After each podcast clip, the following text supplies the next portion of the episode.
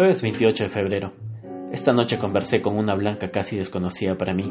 Estábamos solos después de la cena. Yo leí el diario y ella hacía un solitario.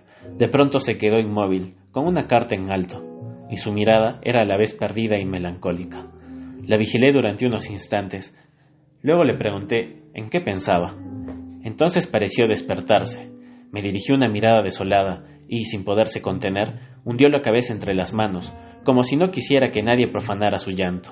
Cuando una mujer llora frente a mí, me vuelvo indefenso y, además, torpe. Me desespero, no sé cómo remediarlo. Esta vez seguí mi impulso natural. Me levanté, me acerqué a ella y empecé a acariciarle la cabeza, sin pronunciar palabra. De a poco se fue calmando y las llorosas convulsiones se espaciaron. Cuando al fin bajó las manos, con la mitad no usada de mi pañuelo, le sequé los ojos y le soné la nariz.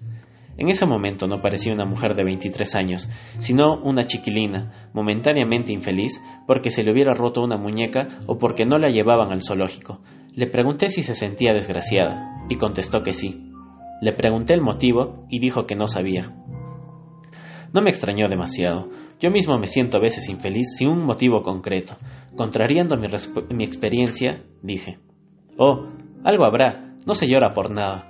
Entonces empezó a hablar atropelladamente, impulsada por un deseo repentino de franqueza.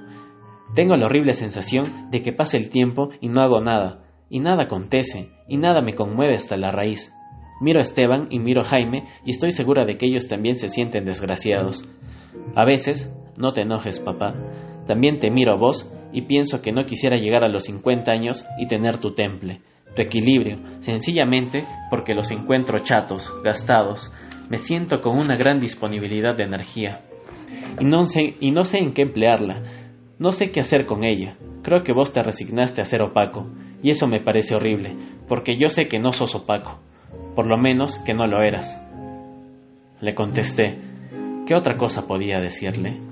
Que tenía razón, que hiciera lo posible por salir de nosotros, de nuestra órbita, que me gustaba mucho oírle gritar esa inconformidad, que me parecía estar escuchando un grito mío de hace muchos años.